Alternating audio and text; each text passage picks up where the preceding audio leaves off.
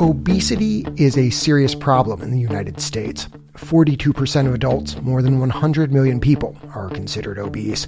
It's linked to heart disease, diabetes, and various cancers. And the C D C says obesity costs the U S healthcare system one hundred seventy-three billion dollars a year. Now, a new crop of weight loss drugs are helping people lose up to a fifth of their body weight and manage their serious health conditions. But this medical breakthrough is forcing the nation to grapple with some hard questions. Because there's already such a value placed on thinness in society, there is concern that this message that obesity is a disease could be taken too far. Today, we talk with reporter Elaine Chen to understand the impact and fallout from these drugs. From the studio at the Leonard Davis Institute at the University of Pennsylvania, I'm Dan Gorenstein. This is Tradeoffs.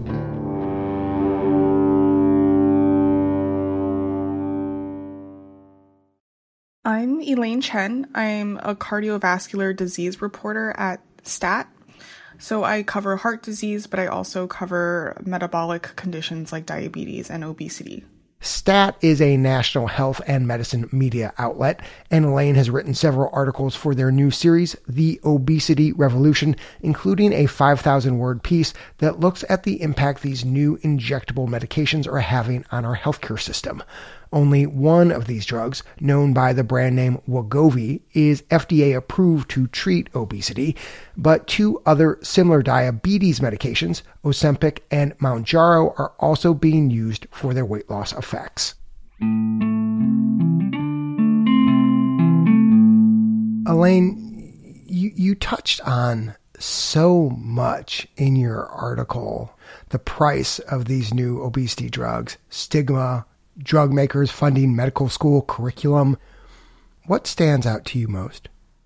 I think that these new drugs are ushering a new societal understanding of what obesity is.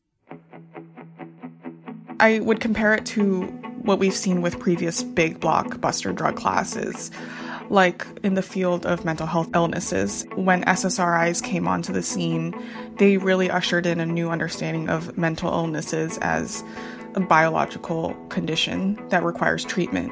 And those are antidepressants like Prozac and Zoloft. Right. And then when statins came onto the scene, that made people care a lot more about their cholesterol levels. And I think in a similar way, these new obesity drugs are changing people's understanding of obesity being a chronic biological disease rather than just a result of, say, a person's own willpower. Why is that so important, do you think, this this shift in perspective on what obesity is? On one hand, there has been a lot of stigma against people with obesity, blaming them and saying you eat too much or you don't exercise enough. There have been a lot of studies showing that oftentimes changes in diet and exercise alone aren't enough to help people keep weight off. So, so it's important that I think society realizes that there's more to obesity than what was traditionally understood, and there needs to be new ways of addressing it. This is also a huge opportunity for pharma companies making the drugs. And so for them, this message that obesity is a disease and we have medical drugs to treat them is what really will help the pharma companies get really big sales of the drugs. So to you, the emergence of these drugs is a game-changing moment because it's changing the conversation around obesity. It's putting front and center a message drug makers and many medical professionals have been saying for years, that simply obesity is a health problem, not a moral failing. Yeah, exactly. So, Elaine, to better understand what's actually happening for people and some of the tensions around that conversation, I was hoping you could tell us the story of one of the people that you interviewed, Gabriella Gonzalez. Yeah, Gabriella has a genetic heart condition that can make it harder for her heart to pump blood. And after she caught COVID, the condition of her heart worsened, and she was prescribed higher doses of medications that made her sluggish, and she had difficulty exercising, so she gained weight. I was trying intermittent fasting, mm-hmm. and I hired nutritionists, mm-hmm. and just nothing was working. You can hear Elaine typing in the background as she interviews Gabriella. It, it got to a very frustrating point uh, last year. Um, so I talked to my cardiologist at the time, and he recommended Wegovy. Initially, she actually took an earlier O B C drug because Wegovy was in shortage, but she eventually was able to get a hold of Wegovy, and since then, she's been steadily losing weight. So far, it's been great. I feel like it right now, it's a blessing. Yeah. I think that what's important with her story, on one hand, is that um, obesity is not just, you know, the state of having excess weight, but it's also something that heightens the risk of downstream complications like heart disease, like diabetes. And so for Gabriella, for her, this drug is not something that's cosmetic. It's something that really she's trying to take to improve her health and try to essentially try to live longer. Then you quote Gabriella, though, and this was fascinating. Gabriella's medical provider says to Gabriella, "Oh, I'm going to go on this too. I need to go to a wedding in a couple of weeks and I need to lose a few pounds." And I was like, really? I'm like struggling here and you're just telling me you're just prepping for a wedding. So that's not really the goal of that medicine. I think it highlights the tension surrounding these drugs because even though like they're starting to change the narrative about obesity being a biological disease, we still exist in a society where there's still a lot of value placed on being skinny and looking skinny. And so there's a lot of potential for these drugs to be misused. I've already seen headlines of people saying, oh, people are abusing this diabetes drugs for weight loss purposes. And that frustrates a lot of patients with obesity and doctors that treat obesity because they're trying to get people to see that it's not that people are trying to use these for cosmetic purposes. The patients that really need them are trying to use them to address their medical issues. You know, I don't like to talk about it a lot with people mm-hmm. because there is a lot of judgment out there. You know, like I'm not taking Wegovy to get a six-pack. I'm taking yeah. Wegovy because I have an implant in my chest and I'm forty-four, so I want to last, you know, thirty-one years at, at the least. When we come back, Elaine talks about the concerns some are raising about these weight loss drugs, including the aggressive tactics drug companies are using to promote them.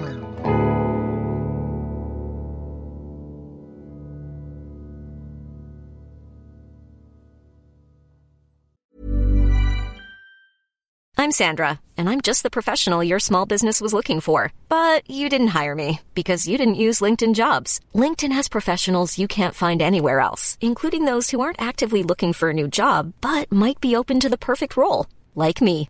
In a given month, over seventy percent of LinkedIn users don't visit other leading job sites. So if you're not looking on LinkedIn, you'll miss out on great candidates like Sandra. Start hiring professionals like a professional. Post your free job on linkedin dot com slash people today. Welcome back. I'm here with Elaine Chen, a cardiovascular disease reporter at STAT, who has reported extensively on this class of new obesity treatments as part of STAT's special series, The Obesity Revolution. Elaine, one of the cool things about your reporting is that in addition to talking with people like Gabriella about the good that these drugs can do, you also explore a lot of the downsides or unintended consequences. I'd like you to walk through a few of those in this half of our conversation.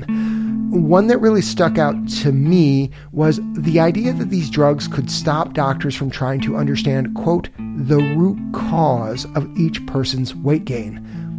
What does that mean? Well, there are also environmental contributors to obesity.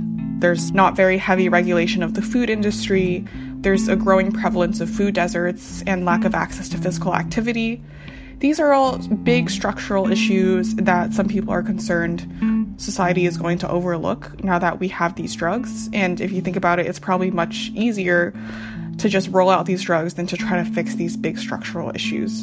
Do you have thoughts on that based on your continued reporting here? Do you think that that danger is, is real?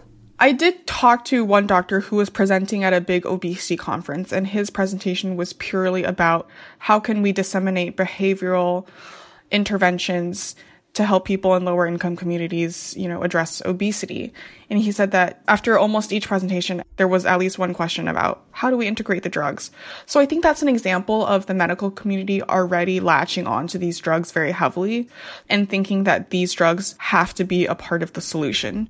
And these drugs are also super expensive. Wegovy, for example, costs one thousand three hundred dollars a month.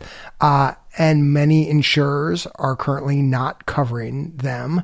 And that's leading to concerns around access and exacerbating inequity.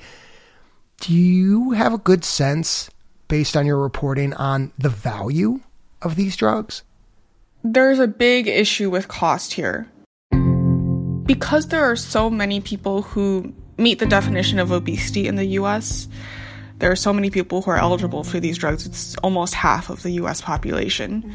And then, you know, Wegovy is also now approved for adolescents. So it's going to be really hard for the health system to pay for even a small percentage of the eligible population to take these drugs. And so there's discussion about what to do here. I mean, obviously, there's premiums will likely have to rise. Because if millions of people take these drugs, insurance company costs will go through the roof, and they'll pass that onto all of us in the form of higher premiums. Right. And I think insurers are having a really difficult time trying to figure out how to cover these drugs.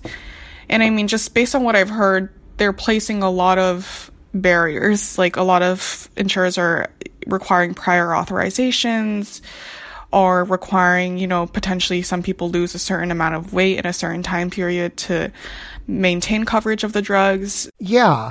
And on the public insurer side, only fifteen state Medicaid programs cover these drugs for low income and disabled people.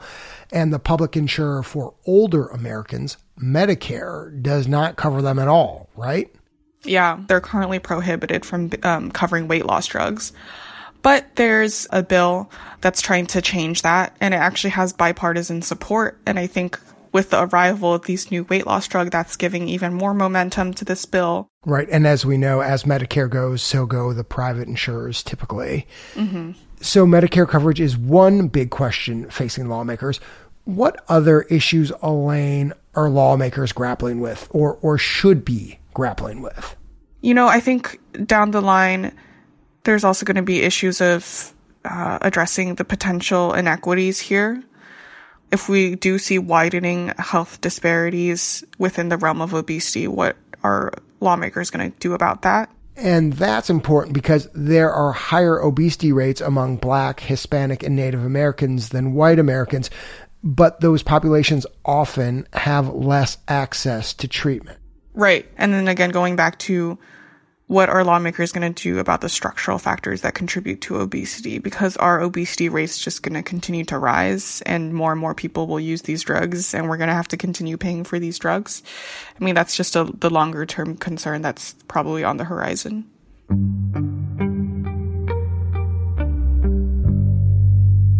You talked about the role that the pharmaceutical companies are playing. And this is obviously a huge moneymaker. So it's no surprise that drug makers are super excited and really trying to push this and push this narrative that obesity is a medical condition that needs a medical intervention like a prescription drug. Yeah. So companies like Novo Nordisk uh, are doing stuff like disease awareness campaigns. Novo has enlisted Queen Latifah in a big campaign that's also on sh- social media to change the way that we talk about obesity. Living with obesity isn't about a lack of willpower. It's not a character flaw. It's bigger than that. Obesity is a health condition. It can Novo Nordisk like is also funding the development of medical school curricula about obesity. Let's start off by defining uh, obesity and the classifications of obesity. Novo Nordisk has uh, put up slides online, and also doctors who have helped review the curricula have recorded this, themselves giving lectures of the slides, so medical schools can easily access these materials. Obesity is clearly a disease. It's a progressive, chronic disease of energy homeostasis Some people say that's a good thing that someone is filling in the gap there, since there's very little obesity education in medical schools. But some others are pretty concerned that that's pushing the envelope too far, that pharma companies who have a vested interest shouldn't be getting anywhere near medical students. Elaine, if you, if you were going to sum up the messaging that drug makers like Novo Nordisk are trying to convey in just one sentence, what's the message? Obesity is a chronic biological disease, and we have medications to treat that. And if they do successfully drive home that message, what is the problem with that? The idea that obesity is a disease could be a really harmful message, these people say, if you're really shoving it in people's faces. You're telling people that there's something wrong with you, you need to fix it. Uh, you have a disease. I mean, being told that constantly could be really harmful psychologically for especially younger people. If I was going to push you to be reductive, when you distill five thousand words down to the essence of how to really think about the pros and cons of this class of drugs, how do you think about them? I think I ultimately see them as a huge medical breakthrough. I mean, they really are having a positive impact on a lot of patients' lives. And I think really it's just about keeping tabs on how pharmaceutical companies are handling these drugs, you know, how they're being used in society and the unintended consequences. But I think in general, most people in the medical community do see them as a huge medical breakthrough. Elaine, thanks so much for taking the time to talk to us on Tradeoffs. I really appreciate it. Thank you so much for having me on. You can find a link to all of STAT's Obesity Revolution series featuring reporting from Elaine and others on our website, tradeoffs dot org. I'm Dan Gorenstein. This is Tradeoffs.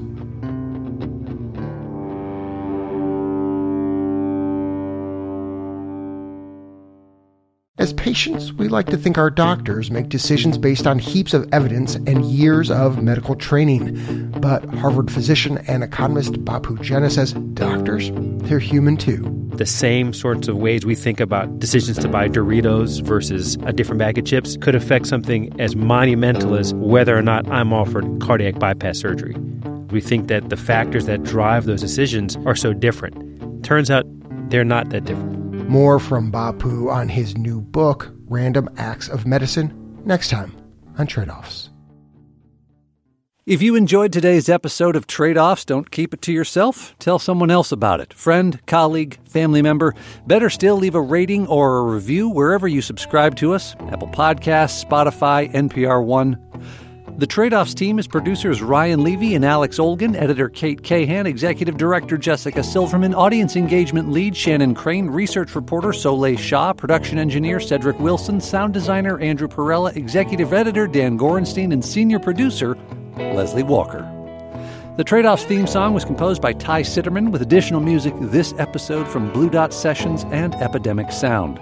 Thanks also to all our listeners who helped to support our work, including Joe Lipsick, Danielle Bargo, and Mohammed Dar. Our media partner is Side Effects Public Media, based at W F Y I. Tradeoffs is supported by the Robert Wood Johnson Foundation, Arnold Ventures, West Health, the Gordon and Betty Moore Foundation, the Scan Foundation, the Sozose Foundation, the Leonard Davis Institute of Health Economics at the University of Pennsylvania, California Healthcare Foundation, and the National Institute for Healthcare Management Foundation. The views expressed in this episode are those of the individuals and not those of Tradeoffs staff, advisors, or funders.